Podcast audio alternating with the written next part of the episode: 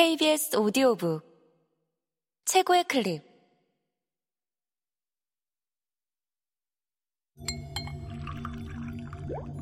KBS 오디오북.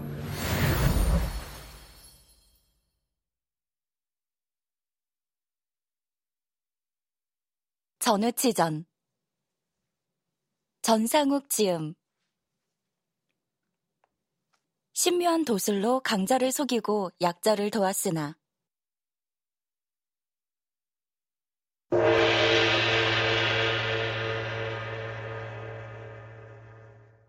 전운치 태어나다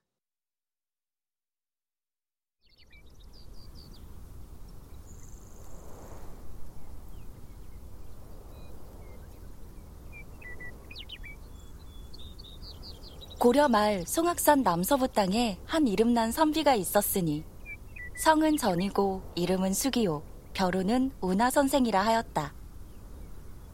대대로 높은 벼슬을 하던 집안의 자손이었으나 전숙은 벼슬의 뜻이 없어 몸을 산속에 감추고 그를 숭상하며 친구들을 모아 자연을 읊으며 세월을 보내니 세상 사람들이 그를 산중처사라고 불렀다.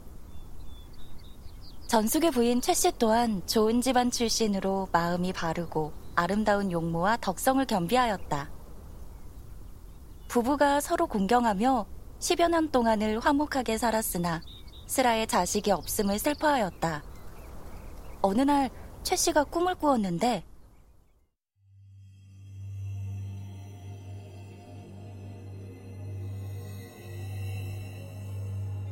하늘로부터 한 떼구름이 내려오면서 그 구름 속에서 푸른 옷을 입은 동자가 연꽃을 손에 쥐고 나와 부인에게 절을 하면서 말하였다. 소자는 영주산에서 약초를 캐던 선동이온데 하늘에 죄를 지어 인간 세상으로 쫓겨났으나 갈 곳을 모르오니 부인은 소자를 어여삐 여기소서 부인이 크게 기뻐하면서 무언가를 물어보려고 하다가 꿈에서 깨어났다. 부인이 몸과 마음이 황홀하여 남편에게 꿈 이야기를 하자 전숙이 듣고 나서 말하였다.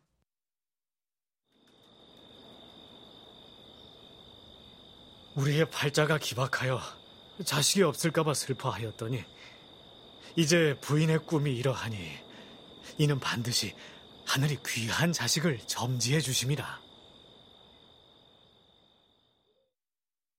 과연 그달부터 태기가 있어 열 달이 지난 어느 날 아름다운 구름이 집을 빙 두르더니 좋은 향기가 진동하였다. 전숙은 집안을 깨끗이 청소하고 출산할 때를 기다렸다. 부인이 아기를 낳느라 정신이 없던 중 눈을 들어보니 전에 꿈에 보았던 동자가 다가오니 반가워하면서도 또 정신이 아득하더니 마침내 옥동자를 출산하였다.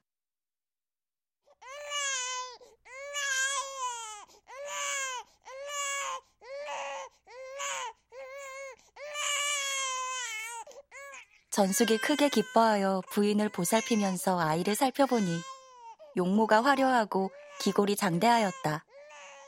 전숙이 기뻐하며 말하였다.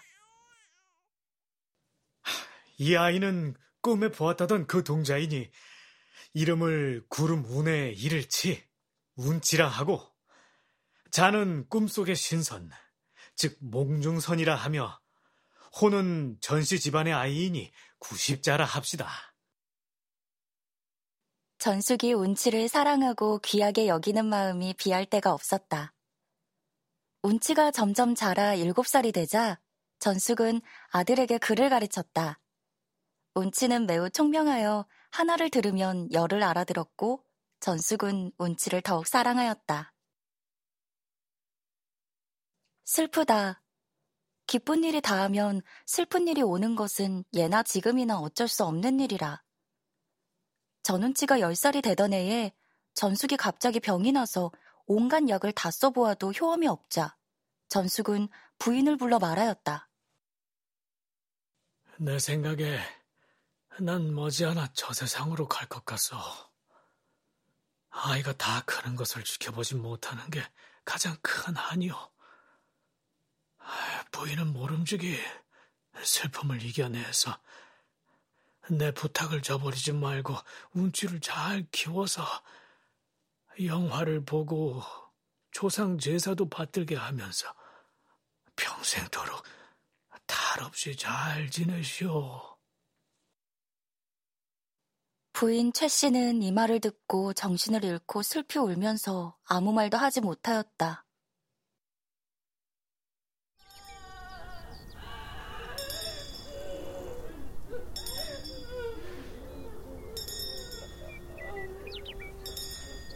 며칠 후 전숙이 세상을 떠나자 최 씨는 가슴을 치면서 통곡하였다.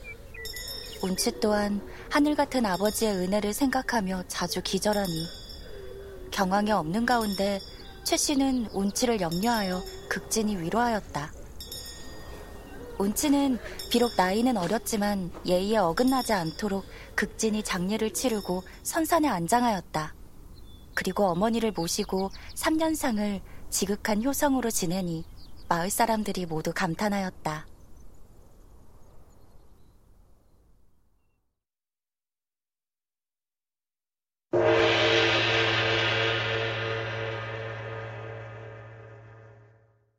구미호에게 도수를 배우다. 전숙의 친구인 윤공은 세상의 글을 넓게 읽혀서 앞니를 밝게 헤아릴 수 있는 사람이었다. 운치가 서책을 가지고 윤공에게 가서 공부를 배웠다.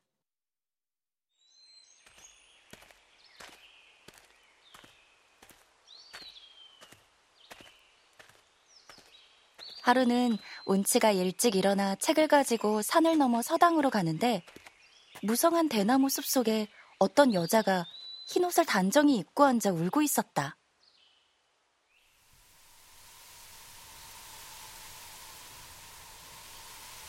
운치는 못 본 척하고 그냥 지나쳐갔다. 윤공에게 글을 배운 후 집으로 돌아올 때 다시 보니 그 여자가 그때까지 여전히 울고 있었다. 이상하게 여기고 가까이 다가가 보니 나이는 열 대여섯 살쯤 되어 보이고 옷같이 아름다운 얼굴과 예쁜 태도가 운치의 마음을 흔들었다. 운치가 그 여자를 위로하며 물었다. 낭자는 어느 곳에 살며 무슨 일로 아침부터 한낮이 되도록 슬피 울고 있습니까? 그 여자는 울음을 그치더니 부끄러움을 머금고 대답하였다. 나는 이산 아래 살고 있는데 서러운 일이 있어서 울고 있습니다. 그러고는 더 자세한 이유를 말하지 않으려 하였다. 운치가 그녀의 곁으로 다가가 다시 간곡히 묻자 여자가 마지못해 억지로 말하였다. 나는 맹어사의 딸입니다. 다섯 살 때 어머니를 잃고 계모가 들어왔는데 계모는 아버님께 나의 죄를 거짓으로 고해 나를 죽이려고 하였습니다. 그래서 밤낮으로 서러워하며 스스로 목숨을 끊으려 하였으나 차마 그렇게 하지 못하고 이같이 울고 있습니다. 운치는 이 말을 듣고 너무 불쌍하게 생각되어 이렇게 말하였다. 사람이 죽고 사는 것은 하늘에 달려있는 것이니 낭자는 부모님께서 주신 몸을 귀히 여겨 잘 생각을 하십시오. 그러고 나서 운치는 그녀의 고운 손을 잡았는데 그 여자는 전혀 냉정한 기색이 없었다. 결국 두 사람은 기쁜 마음으로 한 몸이 되어 즐거움을 나누었고 이윽고 서로 떠날 때에 헤어짐을 못내 아쉬워하며 돌아갔다. 이튿날 운치가 용공에게 가다가 그곳에 이르니 그 여자가 나와 운치를 불렀다. 네, 벌써 이곳에 와 공자를 기다린 지 오래되었습니다. 운치도 반가워 손을 잡고 즐기다가 아직 여기에 있으라고 말하고 우선 서당으로 갔다. 서당에 도착하니 윤공이 운치에게 말하였다. 내 오다가 여자를 범하였으니 그를 배운다 해도 천지의 조화를 통하지 못할 것이다. 내 이제 돌아가면 그 여자를 만날 것인데 그 여자는 입에 구슬을 머금고 있을 것이니 그 구슬을 빼사다가 나에게 보이거라.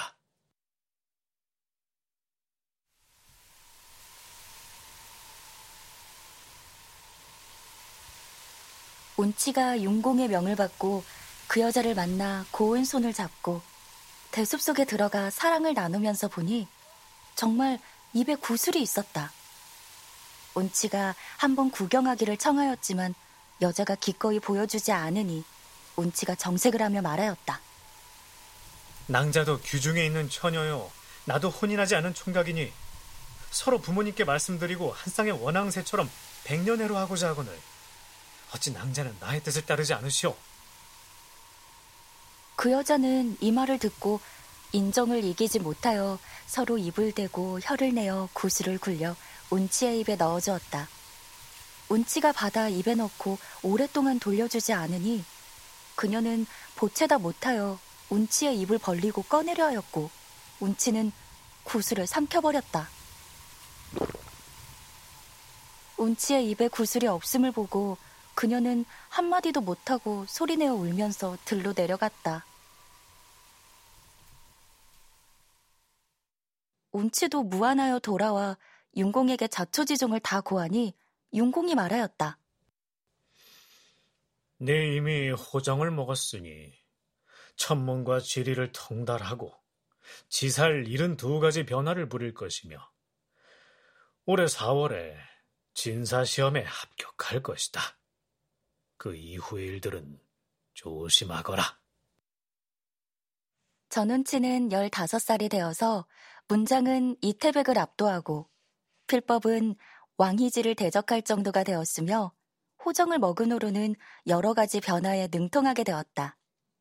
이때 국가에서 소과를 실시하니 운치가 이에 응시하여 글을 지어 바친 후 장원에 올랐다. 3일 동안의 육아를 마치고 집으로 돌아와 어머님을 뵈니 최 부인은 기뻐하기도 하고 슬퍼하기도 하며 말하였다. 내 아버님은 살았을 적에 과거 보는 것을 좋아하지 아니하시더니 이제 네가 영광을 보여주니 어찌 기쁘지 아니하리요.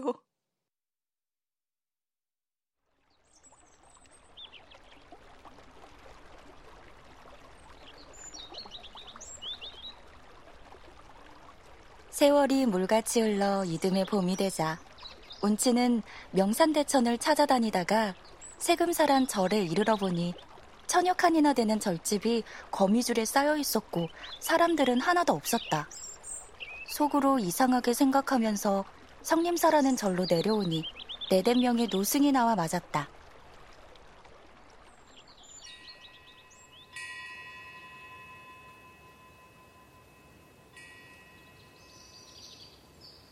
운치가 세금사에 무슨 일이 있었는지 물으니 노승이 말하였다.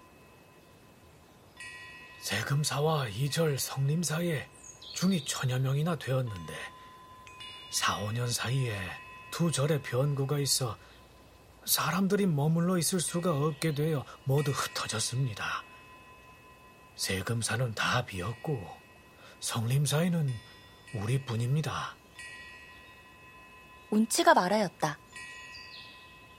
이는 반드시 요망한 귀신의 장난 때문이로다.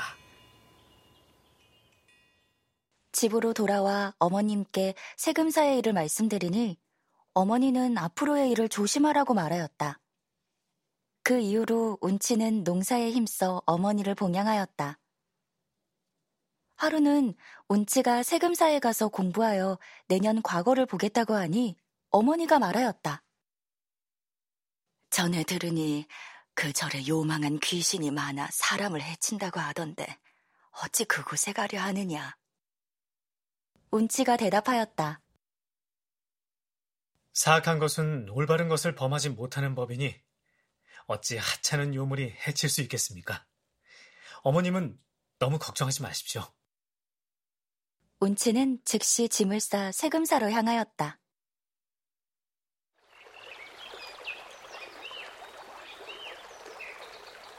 가는 길에 층암절벽 위에 어떤 노인 한 명이 허름한 옷에 푸른 지팡이를 짚고 한가롭게 서 있었다. 운치가 나아가 예의를 갖추자 노인이 말하였다. 그대는 어떤 사람이기에 수고롭게 예의를 갖추느냐? 운치가 대답하였다.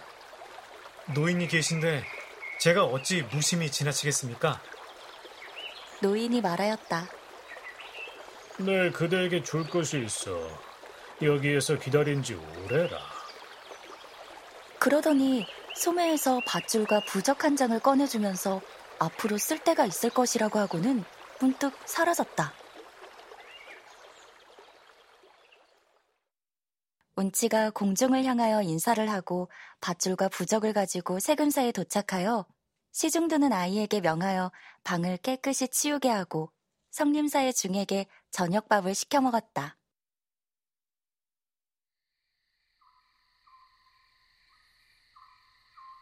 촛불을 밝히고 글을 읽고 있는데 삼경쯤 되어 문득 한 여자가 문을 열고 들어와 곁에 앉았다.